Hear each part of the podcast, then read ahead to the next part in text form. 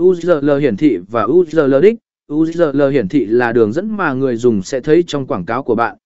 Bạn có thể tùy chỉnh nó để nó phản ánh nội dung của trang đích một cách tốt nhất. URL đích là địa chỉ thực sự của trang web mà người dùng sẽ được chuyển hướng khi